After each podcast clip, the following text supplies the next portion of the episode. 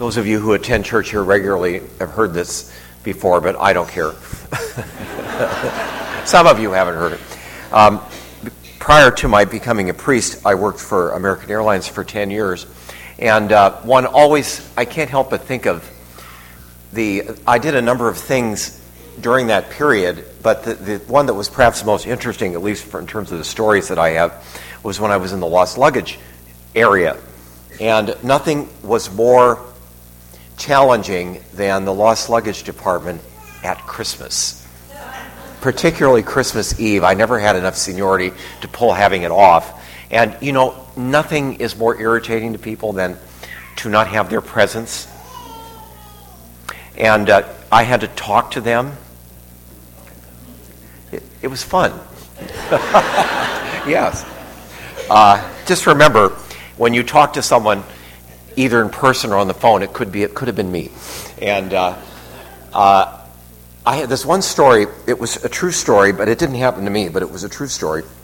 It was a, a delayed flight, and a lot of luggage got lost. You know, and the, the reality was ninety percent of it came in within one day. Most of it on the next flight, and so usually there was not a problem.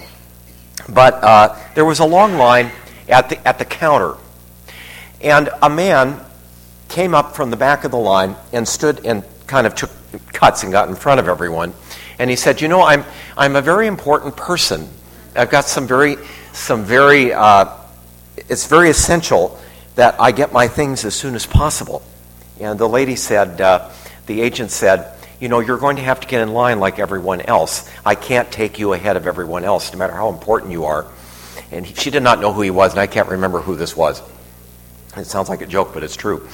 And, and he said, he said, uh, I, I, need my, I need my ambo for this. He said, Do you know who I am? Do you know who I am? She got, she got on the mic. Donations being accepted after Mass for this. She, she got on the mic and she said, Attention, this is in the luggage department, attention passengers, we have someone at the counter who doesn't know who he is. well, you know, it, it was a long day, you know. There were so many of these people that thought they were so, Im- I know, they thought they were so important. And you, you know, you see them, they're most valuable um, uh, passengers, MVPs, and, and, and this and that. And they, they get so used to people telling them how, how important they are. And they're not important. No one's going to remember them in 100 years. And what they're doing is not going to be remembered. But what is important? You know, I, I thought of that story because of this gospel. And uh, Jesus is compared with someone in this gospel that you probably didn't even think of. A decree went out from Caesar Augustus that the whole world should be enrolled. Imagine the power of Caesar Augustus and his, his delegate to Syria. The place is still in the news. Quirinius. Nobody knows who Quirinius is today.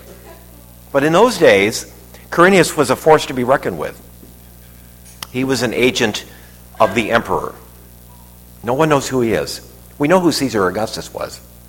Caesar Augustus, it is said that during World War II, if Hitler had taken over North Africa Asia Minor, and all of Europe, he wouldn't have been half as powerful as Caesar Augustus was at the height of the Roman Empire. He was so powerful that he was thought of as a god. They pinched incense to him all across the known Western world. It was said that he, let, he inherited Rome as a city of bricks and left it as a city of marble. Everybody knew who Caesar Augustus was. I'll contrast that with Jesus. Who is Jesus in this story? Jesus was so poor, he was born in a cave. His parents did not have the money or the influence to go to the counter and say, Do you know who I am? I want a good room. My wife is about to have a child. Somebody took pity on them and gave them one of the many caves that are in Bethlehem to this day. It's, there are many caves in the hillside there that you can visit. That's where he went. His mother was an unknown. His father was poor. He was soon on the lam, being wanted. They wanted, there was a price on his head. The king, King Herod, the delegate of the emperor, nominally Jewish, wanted to kill him. And there he stayed for several years. No power, a powerless man. He grew up, he learned a trade. He was a carpenter. Actually, he was a, a construction worker. Uh, the word is tekton. He was a, he was a worker, uh, a construction person.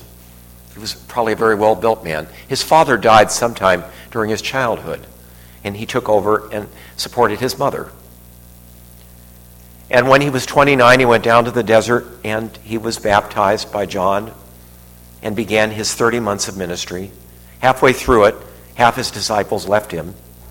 One of them betrayed him. All of them ran away. And this man died on a cross at the behest of the Roman Empire, the most shameful death any man could ever have. And yet, 2,000 years later, almost no one here can tell me anything more about Caesar Augustus. And nobody pinches incense to him, and nobody cares. He's the most powerful man on earth. Nobody today compares with that. But Jesus, everybody talks about him. This is what Christmas is all about. What's important and what's not. The people that make all the noise in the front are not important. They only think they are.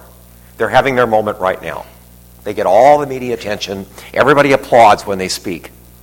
They say all the right things. But God is not with them.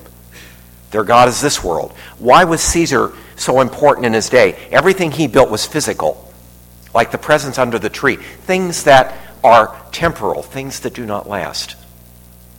But they were real. We still have the marble buildings and some of the roads in ruins. Yes, he built a lot. But Jesus built in the Spirit, and the Spirit is what's going to last forever. The Spirit is what's going to last forever. It's, uh, it's interesting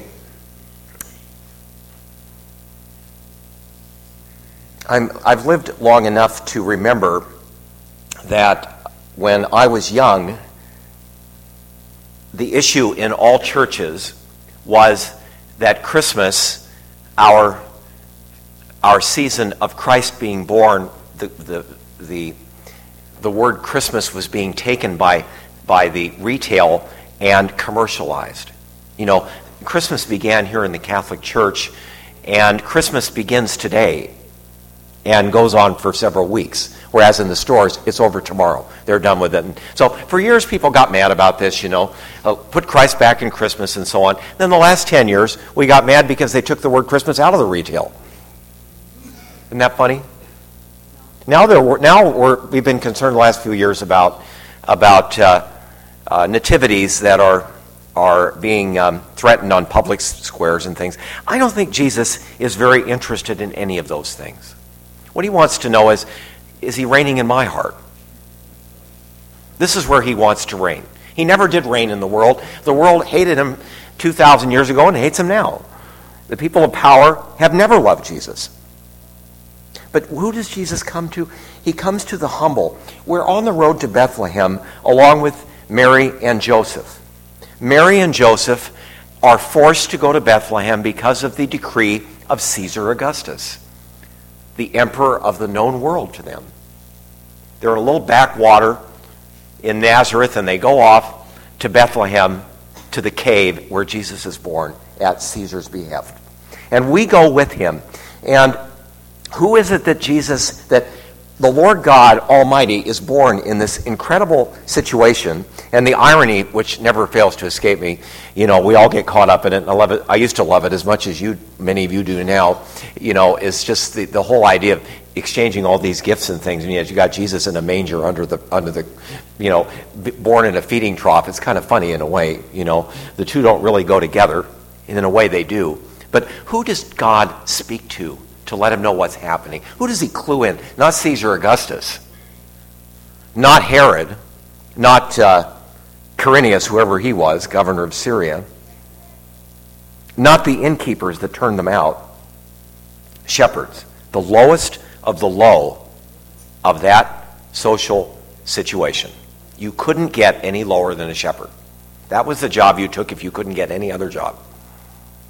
And Jesus calls himself the Good Shepherd. You see the humility of God? And this is how God works. He doesn't, he is not willing to reveal himself to the proud, but only the humble. And the angel says, Don't be afraid. I'm proclaiming good news to you.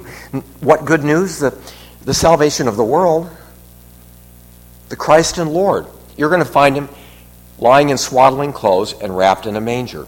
We have to have humility to find Jesus.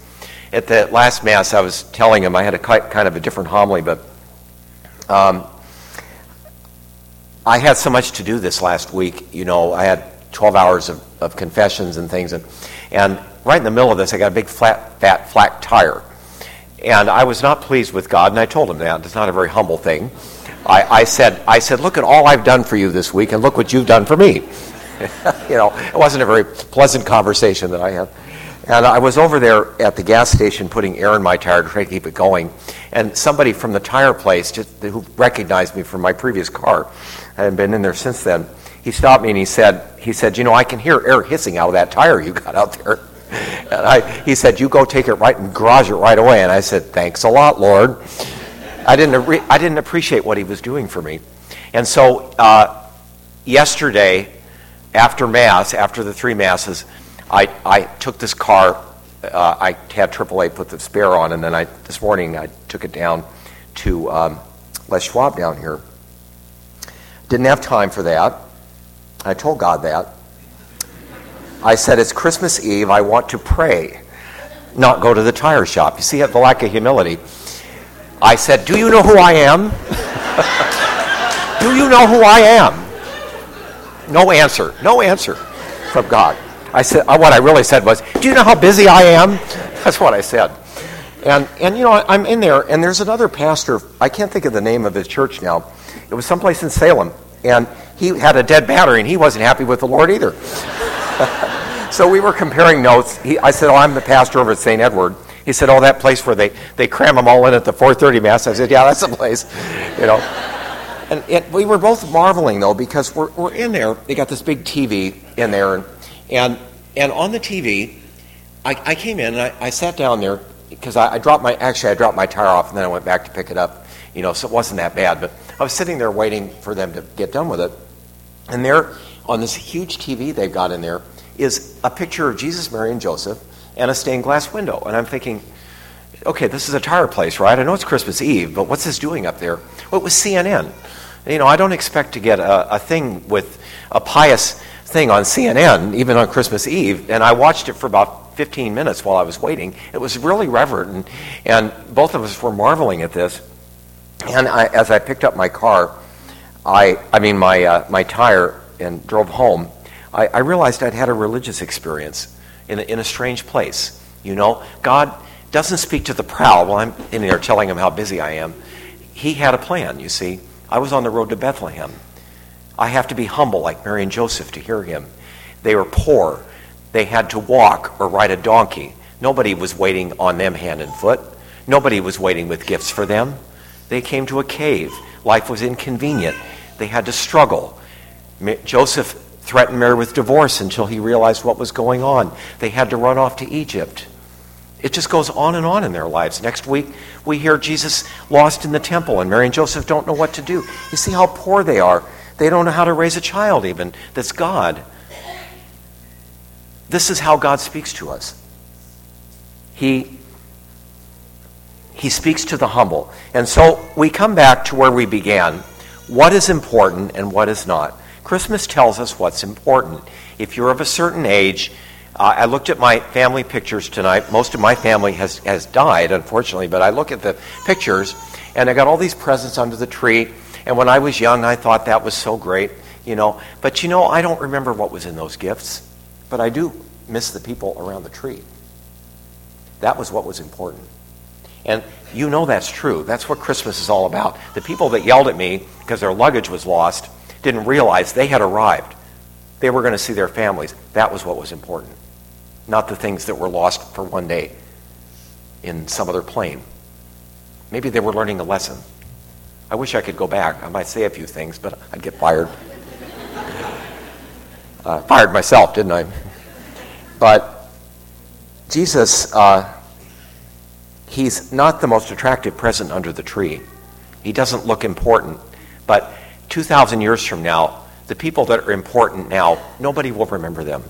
But they'll still be talking about Jesus. And we'll be looking down from where we are, wondering if the people of that era, if the world should still exist, will be able to figure out what's important and what is not. Jesus is what is important. And that is the most important thing of all.